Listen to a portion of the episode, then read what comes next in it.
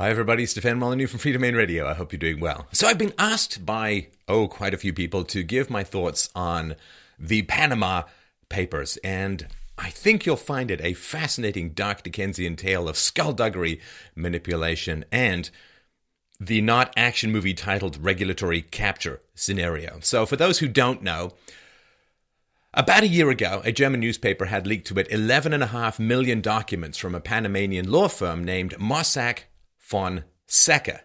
And uh, it is 2.6 terabytes of data. Hey, slightly more than we do in podcast downloads a month. And this uh, data shows billions of dollars worth of transactions dating back about 40 years. So, well, that's quite a lot. Now, setting up these offshore vehicles, uh, it's fairly common for corporations, family offices, run of the mill billionaires, investment funds, and so on. So the idea is you set up corporations in low or no tax geographical jurisdictions. And then you can send cash to it, park cash there. You can have them store shares, other assets, even art can be um, sheltered under these companies. Now, setting up these structures, yeah, just a couple of thousand dollars. And once you hand your money over to law firms like Mossack, Mossack Fonseca, they um, they draft it and register it in the local jurisdiction. Then there are annual fees that are charged to maintain the company and so on. Now, why does this happen? Well, it happens for a variety of reasons, but in particular in the US, well, US has the highest corporate tax rate of the 34 relatively free market, market nations that make up the OECD. The marginal corporate tax rate in the United States is 35% at the federal level and almost 40% once state taxes are included. So the global average is not 40% or almost 40%, it's about 25%. Uh, Switzerland has got the lowest at 8.5%, but if you factor in local taxes, it goes up to a little over 21%. Ireland, the lowest overall rate at 12.5%. So that is uh, one of the reasons why. And of course, everyone thinks, ooh, the corporations will pay taxes so that I don't have to. And of course, the money that the corporations pay in taxes is deducted from your paycheck because there's less money to give you raises and all that kind of stuff. Now, these 400 journalists, uh, this leak group, we'll call them, uh, well, it could be said that there might be just a little bit of conflict of interest between the masters who fund them and their particular agenda. So, of course, the leak group has been funded by the pro open borders George Soros. So- Soros, Soros, sorry, I always seem to get that wrong. Uh, also chipping in to fund this investigative independent journalism is David Rockefeller, the Carnegie Corporation, the Ford Foundation, Goldman Sachs, and so on and so on. None of, none of whom, of course, would ever be involved in anything that is uh, corrupt, and of course, they always pay their taxes and steadfastly refuse bailouts, saying, no, no, we make mistakes, we pay for them. Wait, sorry. I keep drifting into opposite land. So all of these organizations, um, yeah, some significant left-wing impulses in there. They all uh, funding this international consortium of investigative journalists, and they say, uh, go forth and investigate all of these perhaps shady international financial practices. And uh, they have produced a whole bunch of lists, conspicuously absent from this investigative journalists' uh, scouring of the Panamanian data is U.S. companies. Huh, interesting. They get a lot of funding from U.S. corporations and charities. They don't seem to be printing any of the US uh, companies. They have been trying to tie other people in, like Vladimir Putin had a friend who played cello and his name has shown up and it's all very tenuous, but of course the the media in its rabid objectivity keeps putting pictures of of Vladimir Putin first and foremost, Putin implicated. Like it's not true at all. So apparently um, this is what investigative journalism has devolved into. Hey, bunch of billionaires will pay you to print their enemy list, uh, but we'll just call it a leak. Unlike WikiLeaks, which put all of the information available to the public, this has been hoarded right? This is cherry picked information. You are not getting, no one outside of this consortium is getting a full view of this data. And that, of course, is a huge problem because um, nobody is verifying, nobody is double checking, nobody is seeing if people are skipping over stuff because of conflicts of interest uh, and so on. So, and people have noted that, you know, why are people talking about Putin when he doesn't even show up? Now, who does show up is David Cameron, uh, Prime Minister for now of England. His father, of course, lived in the UK. His father set up one of these offshore companies uh, and never paid any taxes in the UK on the money that went there. And that's, of course, become a problem. The Icelandic president has resigned because of conflicts of interest with regard to this. So 14,000 clients in total in the Panama Papers, 441 US based clients, not one of them, to my knowledge, as of now, has been named. Lots of other people. Jackie Chan, really important to know about his financial kung fu, but um, American companies not named. Now, why? Why? Well, it could be the sort of Planned Parenthood video leak thing where they put out a little bit, they wait for the denials to pile in, and then they hit them in the solar plexus of, we never did anything of the kind by hitting them with data. But, you know, another possible theory uh, is that um, the US companies could be uh, open to blackmail. Uh, as could US politicians, as could anybody who's not named. See, this is the problem. When you have this couple of hundred people gripping control with this fort around the data, nobody can go in and double check who they're not going after. And if they're not going after people, it could be for reasons uh, of blackmail and other things like that. So it is a fairly significant omission uh, to not have the US uh, companies in there. Now, of course, everyone's getting mad at Panama, you know, the, the British Virgin Islands, which was the number one destination or for these kinds of um, tax shell avoiding companies. Everyone's getting mad at this supposed overseas offshoring and so on, but uh, the US, uh, and in particular Nevada, Wyoming, to a smaller degree Delaware, they are the new global tax havens. Um, uh, tons of money rushing into the US um, from overseas. I'm sure most of it clean, probably some of it not.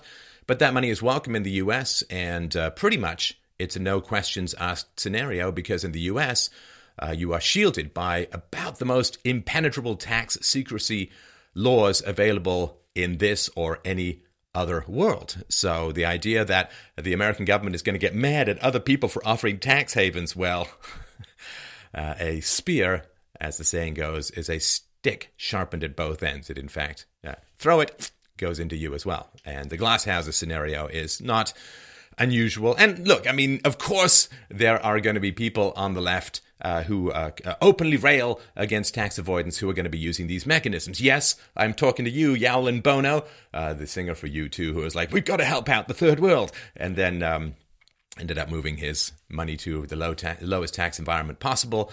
Michael Moore. Well, anyway, the list basically goes on and on. Now, in the at the risk of, of asking you to have sympathy for the devils, uh, let's talk about some of the motivations for people to use these uh, instruments. So let's start with federal taxes. So federal taxes in the US, it's about two thirds of the taxes that Americans pay. Because what's going to happen is, uh, I can predict this as sure as sunrise, uh, there's going to be a lot of shock and, oh my God, the, the people aren't paying, the rich people aren't paying any taxes. We got to regulate and control them more and put in more laws and, and close the loopholes. And, and the rich people love that stuff. They love that stuff. They may sort of publicly, oh no, that's terrible. I wish to keep all of my filthy lucre to bathe in gold with. But uh, they love, particularly big financial firms, love additional regulations for reasons I'll get to in a moment. So federal taxes, two thirds of the taxes Americans pay, and everyone's going to be whipping up this class resentment and uh, class baiting. Oh, those rich people don't pay any taxes. Okay, uh, this is from a variety of sources. They'll be below, uh, slightly different dates, although I tried to get the most recent. The top 1% of Americans paid 33.4% of their expanded cash income, which is a sort of a broad measure of pre tax income, in federal taxes. Federal taxes, not even the whole things. So, top 1% are paying 33% in federal taxes. The middle class Americans, those who are in the middle 20%, pay 13.7% as opposed to over 33. The poorest pay 3.1%. The top 10% of taxpayers in America paid over 70% of the total amount collected in uh, 2010 federal income taxes. Uh, and uh, that is uh, up from 55% in 1986. So uh, the um, the amount that the poor are paying in taxes is generally declining, and the amount that the rich are paying in taxes is generally increasing. So the top 10% pay 70%. The 90% of people pay just under 30% of the tax burden. 47% of all Americans pay hardly anything at all in federal taxes. Uh, if you remember, Mitt Romney mentioned that we're not going to get we're not going to get uh, votes from people who want to cut taxes from the 47% of people who don't pay any taxes. And because um, Westerners in general have generally become like allergic to facts, you know, like you're hypersensitive to bee stings and facts are flying around you like bees. Run, kill, burn them with smoke. And um, so he said something that was kind of true, which you can't sell tax cuts to people who don't pay taxes. And everybody went crazy because facts are apparently society's enemy now, until reality reminds us that uh, those who deny facts deny life. The lowest paid Americans, so they earned in 2010 about 8100 bucks, but received nearly $25,000 in government aid, which is why there's not a lot of poor people against the national debt, or single moms against the national debt for that matter. So the top bracket paid 69% of federal taxes. The bottom bracket paid 0.4%. Um, that's pretty. that's pretty low. Earners in the top 1% pay about 43% of their incomes in tax. Now, a lot of people, uh, even on the right, didn't like the sort of tax cuts for everybody in the early 2000s. And uh, the reason for that is that if you cut taxes for people paying barely any taxes at all, they no longer have a stake in the maintenance of property rights in the society, right? So there was a long time ago, I guess about 150 years ago, there was a, an argument that was actually enacted in law, which was that you have to have property in order to vote on taxes because it's a conflict of interest to vote on taxes when you're on the receiving end of taxes and not really paying uh, much of any taxes. It's a complete con- can somebody on welfare objectively vote on taxing the rich and subsidizing the poor? Well, no. Uh, it is a financial conflict of interest, and uh, so you had to have property in order to vote on taxes, and thus taxes were kept relatively low.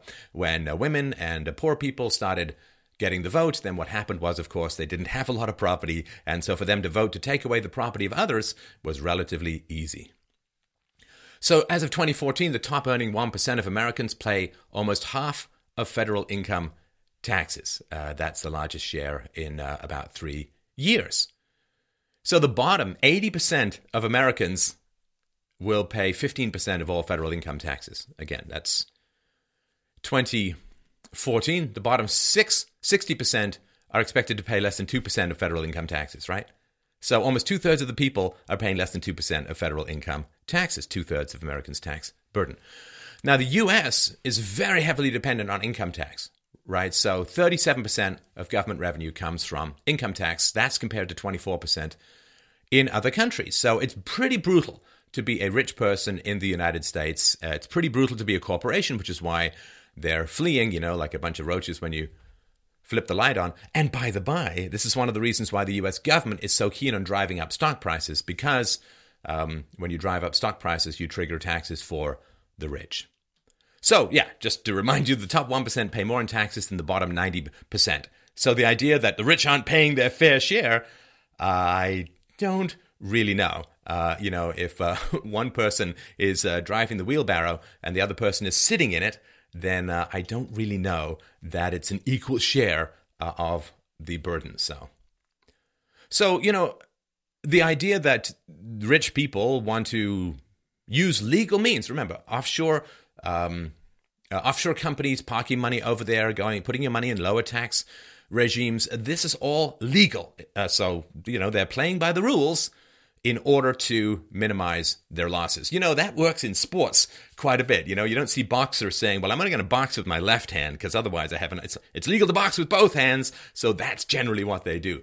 I mean, if you're never going to steal a base in baseball, well, you're really not using the proper ways to win a baseball game. So the fact that people use legal means to minimize their tax uh, payments when they're paying so much taxes already, not that surprising you know, people who avoid government predation in the past, you know, draft dodgers who don't want to get um, enslaved and forced to kill and die in unjust imperialistic wars. Well, you know, there's a way of looking at that as heroic. Slaves who escaped slavery uh, in the 18th and 19th centuries by taking the Underground Railroad to Canada were not called like shirkers and lazy people who just didn't want to put their fair share into picking cotton. No, they were heroic getting out of an unjust system. And um, the dollars are refugees from ridiculously high tax, hyper regulated, controlled environments.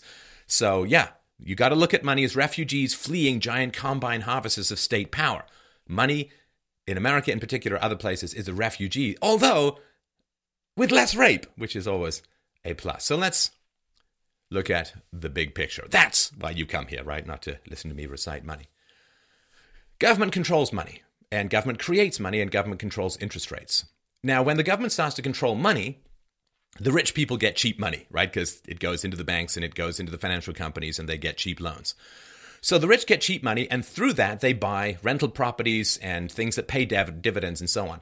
Everyone who's not rich, when the government starts controlling money and interest rates, ends up having to rent or buy the properties of rich people that they've bought with cheap money, and they have to pay high interest rates. See, once you have assets, you really don't need to borrow, uh, but you will buy things that other people have to pay interest or rent on, and that sucks money to the top of the pyramid. The problem is government control of currency, not the um, uh, not the fact that rich people like to save money. Again, the rich people are a distraction, and they like to be a distraction because, well, I'll get to that in a second.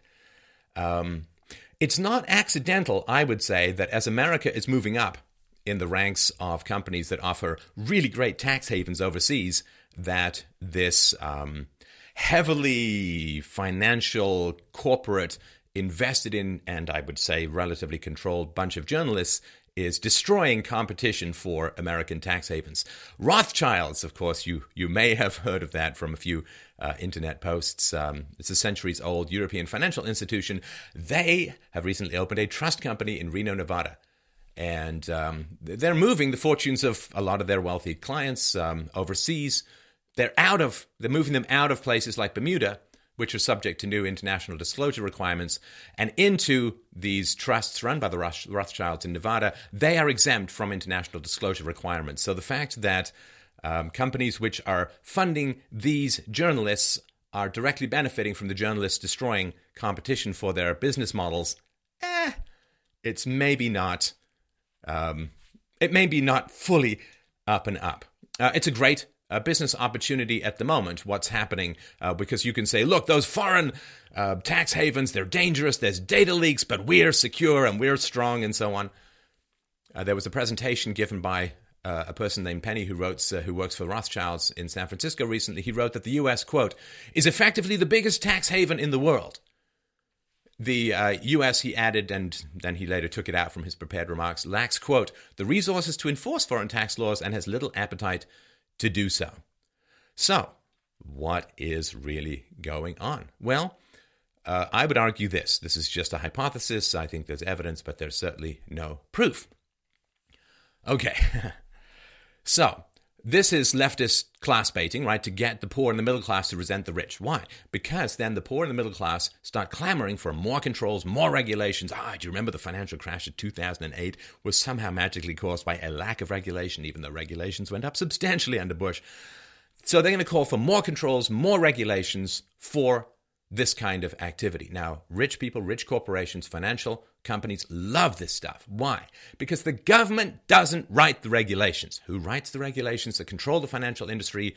Rich, powerful, politically connected, and wealthy financial companies. They are the ones who write the regulations. And do they write those regulations to benefit their competitors, to benefit smaller companies? Why, in fact, they do not. Being a financial company, a big financial company in the US is fantastic, which is why smaller financial companies that don't get giant bailouts tend to be absorbed by larger financial companies, creating more and more of a government sponsored cartel, regulatory moat enclosed monopoly series. Uh, they love these big things. It's called regulatory capture. Uh, you stimulate demand for regulation, and then you move your people into the government to control which regulations get passed. And you use those regulations to enhance your own ability to control the market and to destroy or cripple or undercut competitors who usually don't have the giant legal departments that big corporations have in order to comply with regulations. So they end up selling out, going out of business, in which case you scoop out their clients, or They will sell to you because they simply need access to your legal department because it's pretty terrifying operating in a regulatory environment which um, looks like half the Library of Alexandria um, but in which you end up burning into flames.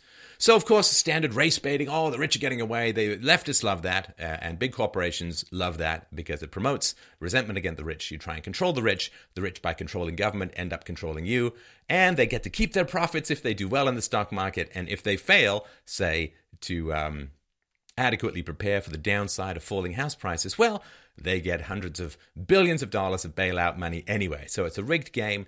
This is part of the rigged game, I would argue, and that's pretty much all you need to know. Except for this yes, the powers that be are going to try and get us to fight each other. And if they succeed, and they generally do, because people uh, seem to react to this kind of socialist um, class baiting like a bull to a giant red flag, the powers that be, if they get us to fight each other, they are in fact the only ones who win.